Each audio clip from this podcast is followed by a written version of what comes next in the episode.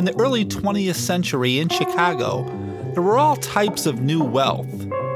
Many had large amounts of money, people who had never had money before. And there were those that looked to take advantage of the situation.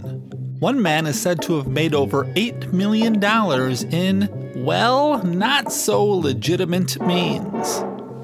One of his biggest crimes was made famous in a very successful 1973 film. His name was Joseph the Yellow Kid Weil, and I have his story in the 163rd episode of Sunday Morning Coffee with Jeff. Coffee with Jeff. Coffee on Coffee with Jeff. Coffee with Jeff. Coffee on Coffee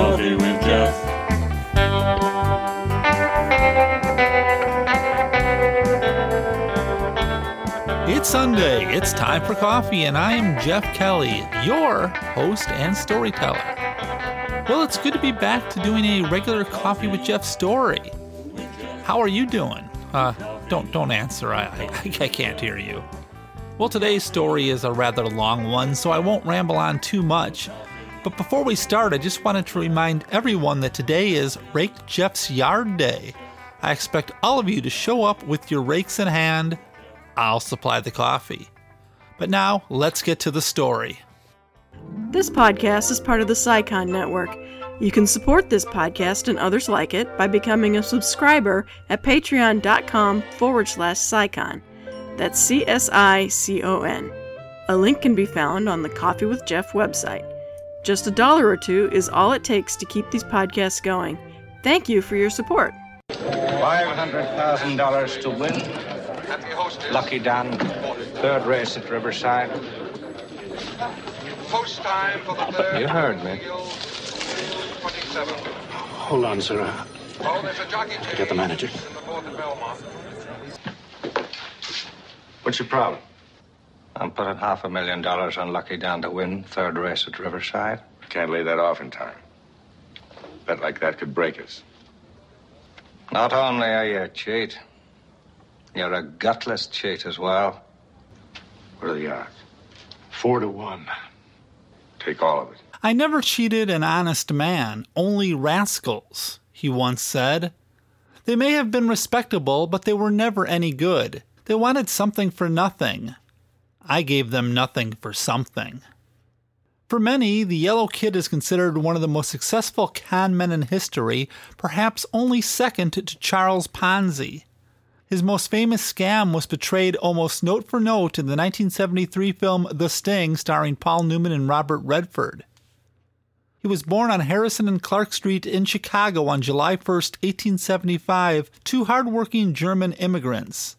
He grew up a good student who excelled at mathematics. However, his passion wasn't at school, it was at the horse race track. He would sneak there when he should have been in school, even though he had no money to bet. His name was Joseph Weil, and at the age of 17, he dropped out of high school and began working for Chicago bookies as a collector. If you made a bet with one of these bookies and didn't pay, it was Joseph's job to find you and get the cash. The thing was, being a collector didn't pay all that much, and Joseph wanted more. He yearned to wear expensive clothes and eat fine food. In other words, he wanted to be rich. You see, he had watched his parents, who ran a grocery store, as he put it, struggle for their existence, and he didn't want that life for himself.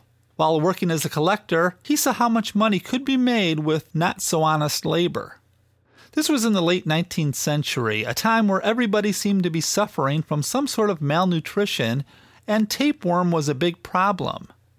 A man who sold a cure for tapeworm was Doc Merriweather. Mixed and bottled in a Chicago home by his wife with a combination of rainwater, alcohol, Epsom salts, and cascara, which was a laxative, it was a powerful elixir, or so Doc said. Merriweather was a showman, salesman, and most of all, a con man. He would hire Native Americans and dancing girls to help sell his formula that, in truth, was useless. Yet, at one dollar for a tall 32 ounce bottle of his pleasant tasting liquid, it sold well. While working as a collector, Joseph began running into Doc Merriweather and noticed that he had an exhaustible supply of money. One day, Joseph and Doc had a beer together, and Doc offered Joseph a job at three times what he was getting working for the bookies. He became part of Doc Merriweather's medicine show that would travel around to rural areas and sell the cure.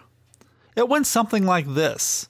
During Doc's talk, Joseph would suddenly ask to buy two bottles. Doc would ask, Two bottles, sir? But one bottle should be good enough to get rid of your tapeworm. It was not for him, Weil would say, but for his two children. You see, years before, he was so sick he couldn't walk, and doctors couldn't do anything for him. He was on the verge of losing the farm, he would say before wiping a tear from his eye. Then I heard about Merriweather's elixir. I didn't think it would do me much good, but everything was lost anyhow, so I took it. Before I finished the bottle, my tapeworm had been eliminated. I was able to walk again. I got my strength back. Soon I began to recover. I felt so much better that I was able to do twice as much work. My crops were extra good. The mortgage was paid off. And I owe it all to Merriweather's elixir. I'm going to give it to my two kids. And I'd buy it even if it was $5 a bottle. Doc Merriweather would be so touched by this story, he would give Joseph two bottles absolutely free. And after that tale, they usually sold every single bottle. You know, some might find it hard these days to believe that people actually fell for such a scam, but people still fall for it today. Perhaps someday I'll do an episode on homeopathy. Throughout most of the 1890s, Joseph Weil worked for Doc Merriweather but by 1899 he was ready for a change. His first scam, called the Hearth and Home, worked like this. He would walk up to a farmhouse dressed in fine clothes and knock on the door. A farmer would answer, and after a bit of small talk, they would get to business. He was selling a magazine called Hearth and Home, a magazine for the lady of the house. The farmer would quickly call his wife to the door. Soon they asked, How much? It was only 25 cents for an issue, Joseph replied. To sweeten the deal, a set of six shiny silver spoons would be added as a bonus if they were willing to purchase a year subscription for a dollar. Joseph would explain that it was a losing deal for the magazine, but they hoped by getting a bigger audience they could bring in more advertisers. But selling the magazine was only the first step. Soon Joseph would pull out a pair of glasses from his pocket. He would claim that he found the spectacles while walking down the road. Do you know anybody in your community that wears glasses like these? he would ask. The glasses were expensive looking, with what appeared to be solid gold frames. Handing them to the farmer, the farmer would quickly notice how easy it was to read the magazine with them on. Joseph would mention they're probably worth three or four dollars. Inevitably, the farmer would offer three dollars for them, saying that he would look for the real owner. For Joseph, it was obvious that the farmer was planning to keep the glasses for himself. In reality, the cheap glasses cost Joseph just about 25 cents, and the spoons, also cheap, cost about a penny apiece. So Joseph made quite a profit with the scam. Joseph Weil was learning that people are always looking for something for nothing. In his autobiography, he wrote, the desire to get something for nothing has been very costly to many people who have dealt with me and other con men, but I have found this is the way it works. The average person, in my estimation, is about 99% animal and 1% human. The 99% that's animal causes very little trouble, but the 1% human causes all our woes. When people learn, as I doubt they will, that they can't get something for nothing, crime will diminish, and we shall live in greater harmony. After a while, he switched to selling pocket watches. He paid less than $2 to have them manufactured and had the words 14 karat gold stamped on the back. He sold them for as much as $50. The thing was, there was nothing illegal about this. At the time, there was no law against stamping anything you pleased on the back of a watch, so there was nothing a farmer could do even if he realized he had been scammed. Eventually, traveling across the countryside through the farming sections of Illinois, Iowa, and Wisconsin got old, and Joseph returned to Chicago to the racetrack. Besides, he had a fiancée, a girl named Jessie, back in the Windy City and was anxious to see her. Jessie, by the way, assumed he was an ordinary, legitimate, traveling businessman.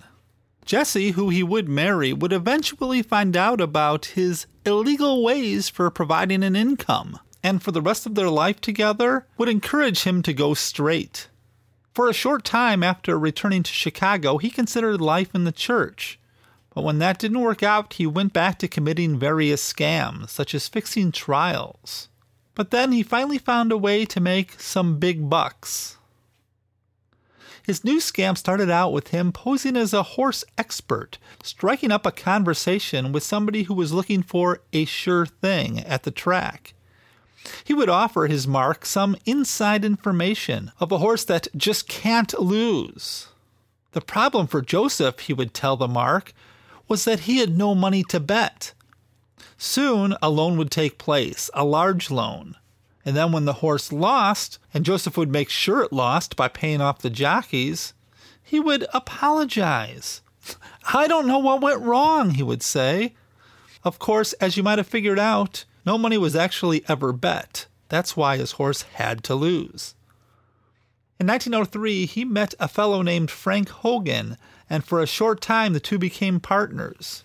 A newspaper comic at the time was called Hogan's Alley and the Yellow Kid. It was from this that Joseph Weil got his nickname, the Yellow Kid. When he made enough money, he was able to advance his horse racing scam. If you've ever seen the 1973 film The Sting, you'll completely understand this swindle. It's exactly what you see in the film. It starts out with what is called a storefront. A storefront was a fake off track betting store. Everything in the store, the cashiers, clerks, telegraph operators, and gamblers are all part of the scam. There would be racing forms, betting windows, huge blackboards with racing results, a bar, everything. Not too much different from the off track betting establishments we have today. The race results would come in over the wire through Western Union, and people would listen to an announcer describe the race from start to finish. The mark would be told by Joseph that he had a sure thing. You see, his brother worked for Western Union and was in charge of passing on the race results. All his brother in law had to do was delay the race results for a minute or two, pass the name of the winner on to Joseph, allow him to make a bet, then release the results. It couldn't fail. And of course, the mark would make a small bet at first to test the system, and he would win. Soon the mark would get greedy and make a huge bet. But this time the information about the winner would be a little vague, and the horse that the mark bet on would, of course, lose. Soon after the mark lost a large sum of money, a fake police raid or such would take place, and the mark would get out of there as quickly as he could. It was a very expensive operation to run, but very profitable when it worked. After making a lot of money with this complicated big store con, the Yellow Kid came up with something a bit simpler. He bought a stable and a few horses. He would tell investors he was looking to get into horse racing and that he had a horse that was sure to win but didn't have the capital to train his horses properly. Somehow, however, no matter how much money was invested, the Yellow Kid's horses never seemed to win. Of course, they couldn't win because if they did, Joseph would have to pay the investors their profits. Another scam he would do was to promise to get somebody a concession operation at the track or the job of repainting the stands, and while they were there, get them involved in a fixed horse race. Eventually, the Mark would find out that the fixed race and his job at the park were both fake, and he would lose a lot of money. The thing was, there was nothing he could do about it. Some did try to take him to court, but according to the law in Chicago at the time, if you were not an unwary stranger and that you entered into a betting deal believing you would make a lot of money on a dishonest race, it was your own fault and the cases were always dismissed. In other words, if greed gets you involved in a crooked deal, whatever happens, you've got to deal with it. This was usually the case, but not always. You see, everything was going great. He invested in businesses while he continued with his scams until he attempted to scam a woman named Madame Cleo. He ran his horse tip swindle on her and got $2,500. But unfortunately for the yellow kid, she was the girlfriend of a police detective.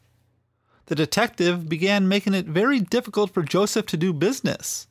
And after he started talking to some of his other patsies, Joseph was soon ruled to stay away from the racetrack for life. But he wasn't about to go straight. His next scam was in real estate, and then a stock market one followed, in which he sold worthless stocks for large amounts of money. Finally, with the encouragement of his wife Jessie, he attempted to go straight. She was thrilled when he invested in a legitimate business. For this, he took on a new name, Richard E. Dorian. He teamed up with the owner of a coffee plantation who had no idea he was dealing with the yellow kid.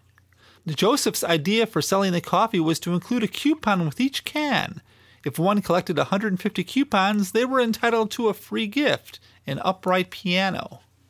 All seemed to be going good for the business until his partner discovered that Richard E. Dorian was actually Joseph the Yellow Kid Weil, and he backed out of the deal before a single can of coffee was sold. Joseph was very disappointed and depressed and wandered the streets not knowing what to do next. He described it as if he was walking away from a beautiful dream. While he was walking, he met a con man who went by the name of the Swede and soon he was back in business. The Yellow Kid and the Swede did various small scams for a while until Joseph moved on to bigger things. You see, World War I was just heating up, and this brought on new opportunities for Joseph, or so he thought. This was before the United States entered the war. He and a partner, Fred Deacon Buckminster, pretended to be two German businessmen who wanted to buy a factory for the production of war materials. They brought this idea to a bank president who owned a decrepit, empty factory and was more than happy to sell it to them. After the deal was set, Joseph began stalling things by saying that he was waiting to hear back from his superiors. It was during this waiting period that the real con began. Joseph let it be known that he owned a large block of stock in a little known but very profitable mine. Eventually, the bank president would ask to buy some stock in the mine, and the more Joseph refused, the more loudly the bank president's demands would become. Joseph would eventually give in and sell him some shares $50,000 worth of shares. Once they had the money, both Weil and his partner skipped town. But this time they were caught, and Weil was sent to 18 months in prison in Joliet. During the time he was incarcerated, he was a model prisoner and he actually got time off for good behavior. Once released, with still over a million dollars in cash and real estate, he tried again to go straight, much to his wife's delight. He bought the Hotel Huntington, a six story modern building with 215 rooms. He changed the name to the Shenandoah, but after he found out there was already a hotel named the Shenandoah, which he discovered after it blew up, he changed his, he changed the hotel's name to the Hotel Martinique. He spent his days as a hotel manager, but things didn't go right. Soon word got around that the Yellow Kid owned a hotel, and the place began to fill up with conmen, swindlers, and other criminals. He said of them, most were small fry who had no conception of honor or decency. They stole food and drinks, paid with bad checks, and often staged parties that became noisy. For some, the hotel became a sort of hideout. Joseph found himself losing money quickly and soon had to sell all his remaining property. Things got so bad that he began dealing in stolen bonds and stocks to raise cash. This led to a police raid, and this time he was sentenced to five years in federal prison in Leavenworth, Kansas. He entered prison in 1926. In his book, Weil described his time at Leavenworth as enjoyable. He found if you had money, you could have a very easy time of it. He called it the Leavenworth Country Club. We skip ahead until the time the world was heading towards World War II. Again, Weil took advantage. He took on the name Dr. Ruel and approached a wealthy woman who wanted to sell some mining property in Arizona. Joseph convinced her that Germany needed a new source of copper for its war factories and that he should evaluate her mining properties for them. She agreed and hired him. She paid for his trip out west with a generous expense account, and it was a nice vacation for him. When he returned, he told her that he needed to go to Germany to deal with Adolf Hitler, and she agreed. In Germany, he actually tried to meet with Hitler. He received a refusal on official Nazi stationery. He used this to forge letters from Hitler and a German bank saying that they were interested in the land. When he returned, the woman wanted him to go back to Europe and continue the negotiations, but Joseph refused. The world was getting very close to the Second World War, and he didn't want to be caught in Europe at the wrong time. The business between the two fell apart, and the yellow kid abandoned his scam and left town. Unfortunately, he left behind forged documents. The woman brought these to the police, and Joseph was found and sent to jail once again. It might have been because he had spent so much time in jail that he learned his lessons of sorts. After being released from prison in 1942, Joseph the Yellow Kid Weil decided to go straight, or at least sort of straight. He wrote in his book Since that time, no one has charged me with a crime, for a very good reason. After my term in Atlanta, I resolved that I would never again be involved in anything that might send me to prison. Now, I'm not quite sure how honest he was in his later years. I get the impression that he might have done a few small scams, but nothing that he could get jail time for. I'm not really sure. He said that he had nothing left of his estimated $8 million he got in his dealings. He also mentioned that his wife gave up the idea of reforming him. In his autobiography, he didn't give too many details about his marriage. In fact, he never mentioned his wife's name. But I get the impression that his wife stayed with him until one of their deaths. In the book Hosters and Hucksters by Thomas Strigolf, Joseph took a job as a telephone solicitor, using his charm to raise money for charities, politicians, and church funds. In 1948, at the age of 70, he co wrote his memoirs with W.T. Brannon, the autobiography of an American master swindler. In it, he wrote, All the people I swindled had one thing in common greed, the desire to acquire money. But that's not always enough. In numerous cases, there had been other factors, some small desire that helped me clinch a deal. Trivial matters often meant the difference between success and failure for me. There's a story of his 99th birthday party at a nursing home in Chicago where a Chicago reporter attended. There was cake, singing, and, and much senior good fellowship. When the party was over and he thought no one was watching, the kid swiped an extra box of candles. He died on February 26, 1976, in Chicago, Illinois, at the age of 100. Sure, I'm a con man, the best, he once said, but I've always taken from those who can afford the education, and I never took everything they had. Never sent them to the river. That's my motto. Chicago was the place to be in 1936. In those days, the big con was a dying art, until a first-class grifter on the lam from the FBI and a young gaffer from Joliet joined forces to con the Big Mick. He's not as tough as he thinks. Neither are we. Has anybody got a match? Thanks. Now I can light an old gold and listen to the sad sack. A little bit before I go, I wanted to clarify my comments about the sting. The film itself was based at least partially on the 1940 book The Big Con about real life tricksters Fred and Charlie Gondorff. But the idea of the horse race bit seems to have been taken directly from Joseph's autobiography. In fact, according to the United Press, on June 12, 1976, the authors of the life story of the late conman Joseph Yellow Kid Weil filed a $50 million suit against the producers, stars, and distributors of the hit movie The Sting, including actors Robert Redford, Paul Newman, and Robert Shaw. Of course, Joseph Weil had passed away by then, so the suit was filed on behalf of the author William T. Brannon, who accused the defendants of violating the book's copyright and replicating Wells' escapades without consent. I have no idea how this lawsuit turned out. And now, the ending credits.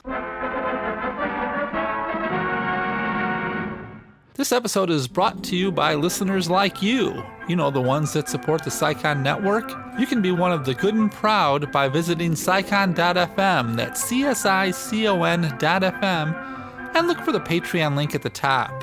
And a sincere thank you to all of you who already support the show. Speaking of SciCon, why not go over to our website and check out a few of our other shows? You'll find some amazing podcasts at SciCon.fm. You know, you can email me at coffeewithjeff at gmail.com. You can also follow me on Twitter. My name on Twitter is Coffee with Jeff, all one word, and I have a Coffee with Jeff Facebook page. Your story ideas for the show are always welcome. Please, come on, help me out. If you want to support the show but you don't have the coin to help me financially, then just go over to iTunes and leave a friendly comment or a few stars. Those really help. And remember, links to the sources that I used to write today's story can be found at SciCon's Coffee with Jeff page. I'd like to thank Brecky Tomlinson for having this podcast on the SciCon Network, my wife of 34 years for being my wife of 34 years, David Metzger for designing the Coffee with Jeff logo, Kelly Rickert for writing and performing the Coffee with Jeff theme, and to everybody who listens to the show, thank you so much. And a special shout out to all those that repost this on Facebook and Twitter. You truly have a special place in my heart. I'll be back in two weeks. Bye. Coffee with Jeff. Coffee, coffee with Jeff. Coffee with Jeff. Coffee, coffee with Jeff. I once knew a man who used to drink his coffee black. He once tried it with some cream. Didn't like it, now he never looks back. Coffee with Jeff. Coffee, coffee with Jeff. Coffee with Jeff. Coffee, coffee with Jeff. Met a girl